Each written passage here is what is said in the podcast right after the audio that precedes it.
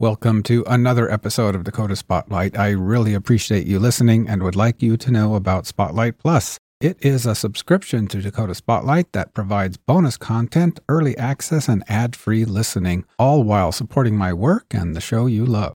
You can subscribe right in the Apple Podcast app or visit dakotaspotlight.com.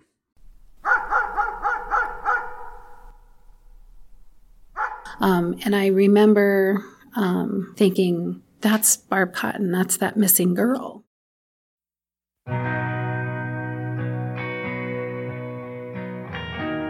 She was, I don't know, one of the kindest people I knew. But mostly gentle and kind is what I remember about her.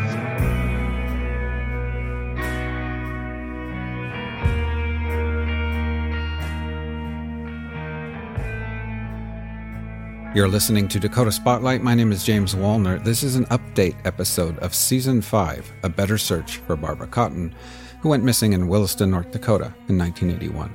If you're unfamiliar with the story, there are 20 episodes ready for you to binge, so have a listen right now. That's Season 5 of this podcast. In this episode, we're going to meet Jeri Martinez of Williston, North Dakota, who has a fascinating story to tell us. It's a story she's been telling for 41 years. To this day, Jeri remains confident that she saw Barbara Cotton in broad daylight in Williston, North Dakota in the weeks following the disappearance. When you have finished listening to this short episode, you'll ask yourself some questions. The most obvious one might seem to be Did Jeri see Barbara Cotton, or was it just a case of mistaken identity? But as you will see, that's not even the most important question we will ask ourselves. What is more interesting, and maybe even more important, are questions about what happened to Jeri next when, all those years ago, she told people what she had witnessed. What happened to her is incredibly telling, no matter if she saw Barbara Cotton or just someone who resembled her. Another question we'll ask ourselves is if it was Barbara Cotton, what was she doing there? I think that's where we punched in, yeah. This would have been the cafeteria, which I think it still is, but it's never open. There's the chapel. Recently, I traveled to Williston, North Dakota to meet Jeri in person. We met at the hospital. That's the place she thinks she saw Barbara Cotton. Yeah, down here, and I would assume to the left. I don't know if there's anything to the right, even human resources. We sat down at a table just a few feet from the spot of her sighting. Um, my name is Jeri Martinez. Uh, some people know me as Jeri Kueffler. Um, I grew up here in Williston. I was in seventh grade when Barb Cotton went missing. Uh, and then I remember it like it was yesterday. I grew up in Williston. My entire life I've li- lived here, um, went to school here. I raised three kids here. I know a lot of people and a lot of things in Williston and just have enjoyed my, my life here in Williston. I've worked here almost all my life.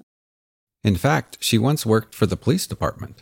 I was a dispatcher there, I believe back in 98, 99. Um, I was only there for about eight, eight months, I worked as a 911 uh, operator.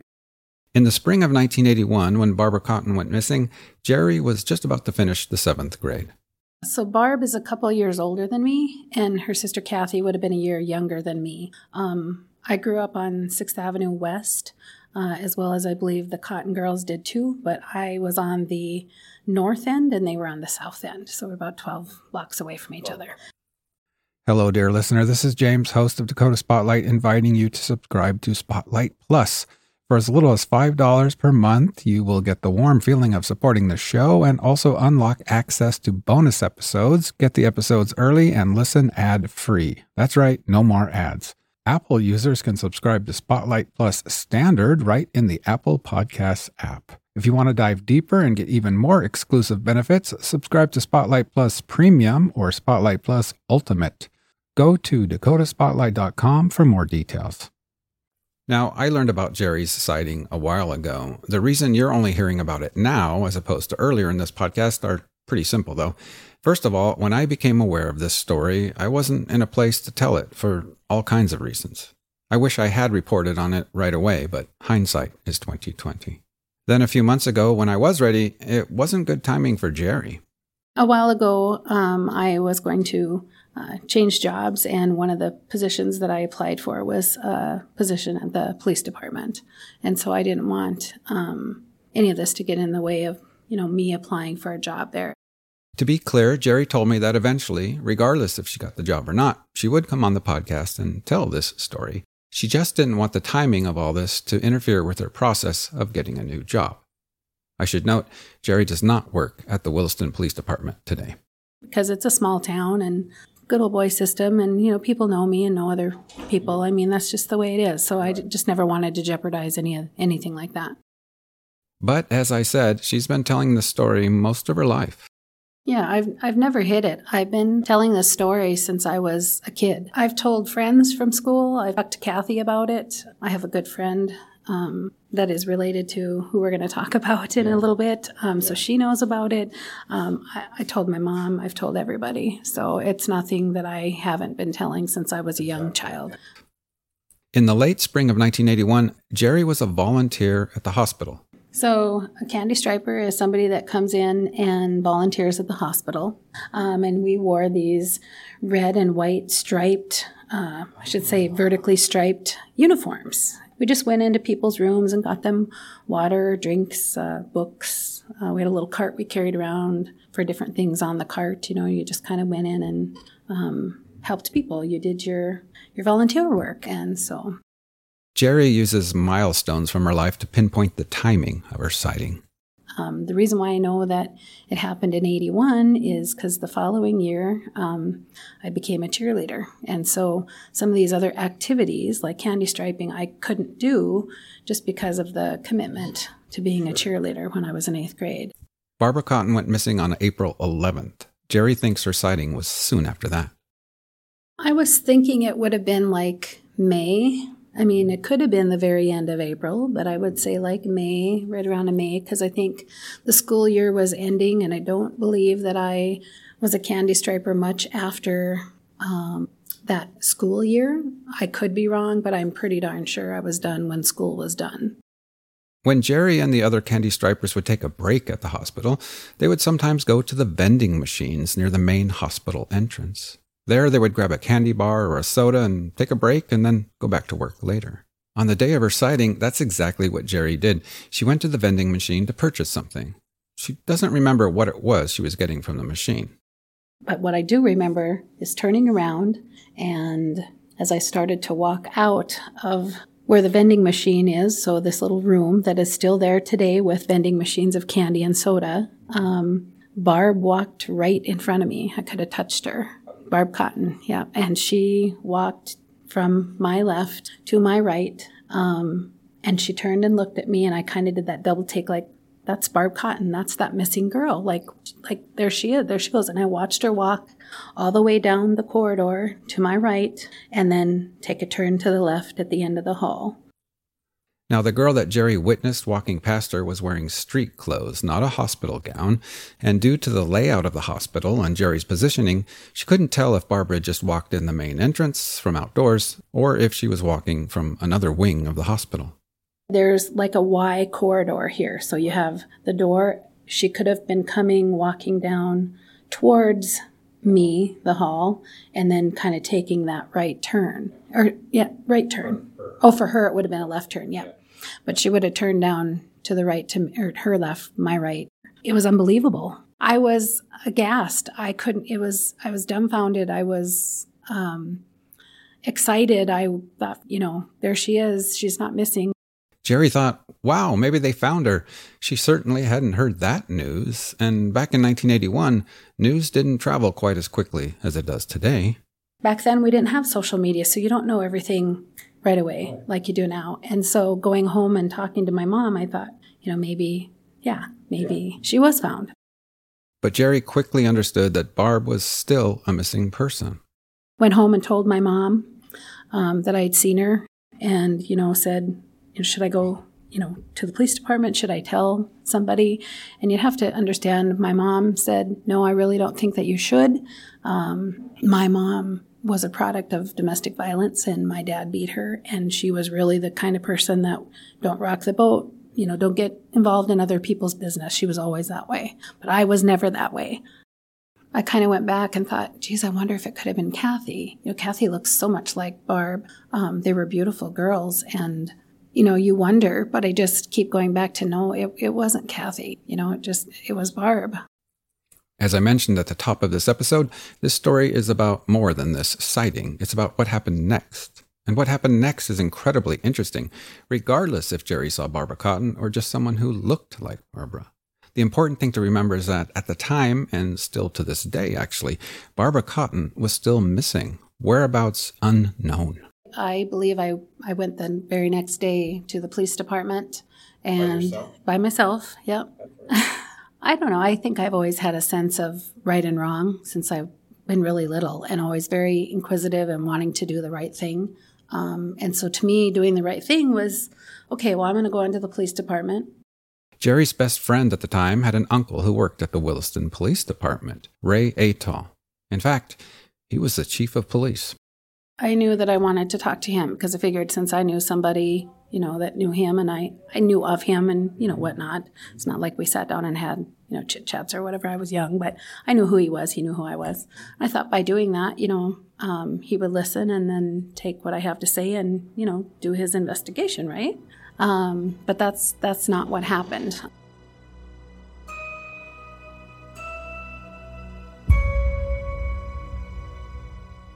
So Jeri made her way to the Williston police station and told the desk why she was there. Ray Atoll, the chief of police, was summoned and he came out to talk to her.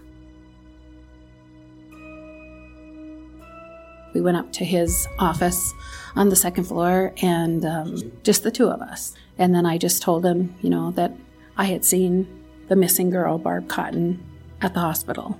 I was flabbergasted. I sat there like I had been, well, I was being chewed out. Um, but yeah, I mean, he, no, he was angry with me that how dare I come in and say that I saw this missing girl when, you know, I didn't. And it's like, yes, I did. And again, it was that being dismissed and feeling like what I did, I should have been ashamed of what I did. And I believe that's what he said. You should be ashamed of yourself for coming in here and saying something like that. And I, I was just taken aback because I thought, here I'm doing my due diligence, you know, trying to help. Um, and I was totally shut down. I was dismissed and um, told to basically go home and not tell anybody that I had, you know, that I've seen her or told, you know, quit telling your story, basically. So suddenly the question is not so much, was this a case of mistaken identity or not, but rather, how could Chief of Police Ray Atoll be so confident that it was not Barbara? Instead of this uh, elation and well, let's take out down this information and corroborate it or whatnot, um, I was kind of I was chast kind of I was chastised. He was like, "You did not see her. You did not see that girl." And I'm like, "Yes, I did. I saw her. I was at the hospital." And he goes, "No, you didn't. Um, you need to quit telling stories like this. You you can't be telling you know people this. You know, you're doing this for what's the word I'm looking for." attention. Um, you know, you're not doing the investigation any good. As we might imagine, Jeri, who was a young teen at the time, was shocked. It's kind of like being frozen. And then when I leave, then I get angry and then I cry. And then it's like, how dare, you know, this person do that to me? So um, it was hard. I went home and told my mom about it. And of course, it was, well, you sh- I told you not to go in. right. um, but through the years, you know, I've always told um, my friends about it, yeah. you know, people that knew Kathy about it, and I told you know my best friend about it, who was related to him. So, like I said, it's not like I've ever hidden it. I've ever told anything different. It's been the same story for the last forty some years. So. I just wanted to help, and I'd seen the girl that was missing, so why wouldn't I come in and tell you that? Ray Atoll is now deceased, and from what I've learned, he was very well liked in the community, and people have fond memories of the man to this day. I asked Jeri if she was concerned about how she might be perceived in the community of Williston now, now that she's shared this story not just with friends and police and family, but publicly on this podcast. Well, I guess my thoughts on that are I mean, I, I get it in this town, especially. It's a good old boy system, and that's the way it's always been. And I just, I'm just telling my truth. I'm just telling the story that I've told since day one. I went into the police department and told it. So I'm not trying to um, rock the boat. I'm not trying to say Ray Atoll did anything. I'm just telling you what happened to me, what I saw, Um, if you have a truth, it shouldn't matter who's involved. Like, you should tell your t- truth. You should speak your truth. And that's the way I've always been. There's nothing to gain from this other than the Cotton family finding out what happened to Barb and giving you another avenue to investigate. And I know that there could be backlash, but um, I think that the truth is more important than me getting a little backlash over something that happened 40 some years ago. Of course, there are many other questions we can consider, like if Jeri did see Barbara, what business would she have had at the hospital in Williston in late April or May of 1981? There is one disturbing thought that comes to mind which sheds an eerie cloak over Jeri's story. If you've listened to season 5, you'll remember Frank J. De La Pena. De La Pena was working in Williston when Barbara went missing, and about a month later, he abducted and then murdered two young girls in Rawlins, Wyoming. He was apprehended, and then he hung himself in jail. But when Barb went missing, he was in Williston, living at a campsite in his van and trailer. A couple of weeks after Barb went missing, near the end of April, it seems he experienced some kind of mental and maybe physical breakdown. He was fired from his job after some kind of disturbance there, and he complained of a pressure in his head. He was checked into, or perhaps he checked himself into, the hospital due to this pressure in his head. On Saturday, May 2nd, 1981, he was released from the hospital. Three days later, he left Williston, drove to Wyoming, where he ultimately abducted and killed two girls after a full day of what seems to have been a desperate attempt to abduct people under the guise of giving away a puppy. So, Frank de la Pena was at the hospital in late April and early May 81, which is the time frame Jeri places her sighting of Barbara. Now, we don't know if Barbara Cotton ever met this man, but Jeri's story leaves some room for speculation. Was Barb there to meet Frank de la Pena? Was she perhaps hiding out at his trailer at the campgrounds all that time? Again, all of this is pure speculation. Here's Jeri again. Yeah, I just hope that somehow this helps. Um, this is just my truth and I've been telling this truth since I was I wasn't very old, but I was smart enough to know that somebody needed to be told and I thought by, you know, going to the police department and telling uh, the chief of police that something would happen.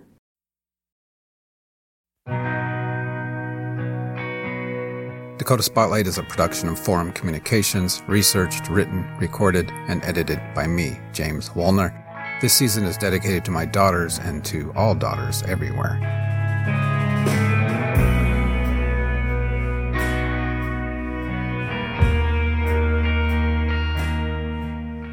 Some music in this season, including the song you're listening to now, provided by North Dakota born, former Wishek area resident, and UND grad Isaac Turner of Kalamazoo, Michigan, and his seemingly infinite number of musical bands and projects.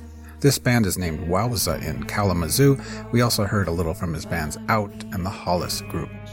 Search for Wowza Out and the Hollis Group on Bandcamp.com or see the links in the show notes. Thanks much, Isaac and friends. To learn more about missing kids, check out the National Center for Missing and Exploited Children at missingkids.org. To contact me, shoot me an email at dakotaspotlight at gmail.com. If you're loving this season, please tell your friends in real life and on social media and give me a review and a rating on Apple Podcasts. And why not come and join us at the Dakota Spotlight Facebook group? Thank you so much for listening to this episode of Season 5 A Better Search for Barbara. Be safe, stay warm, and see you next time.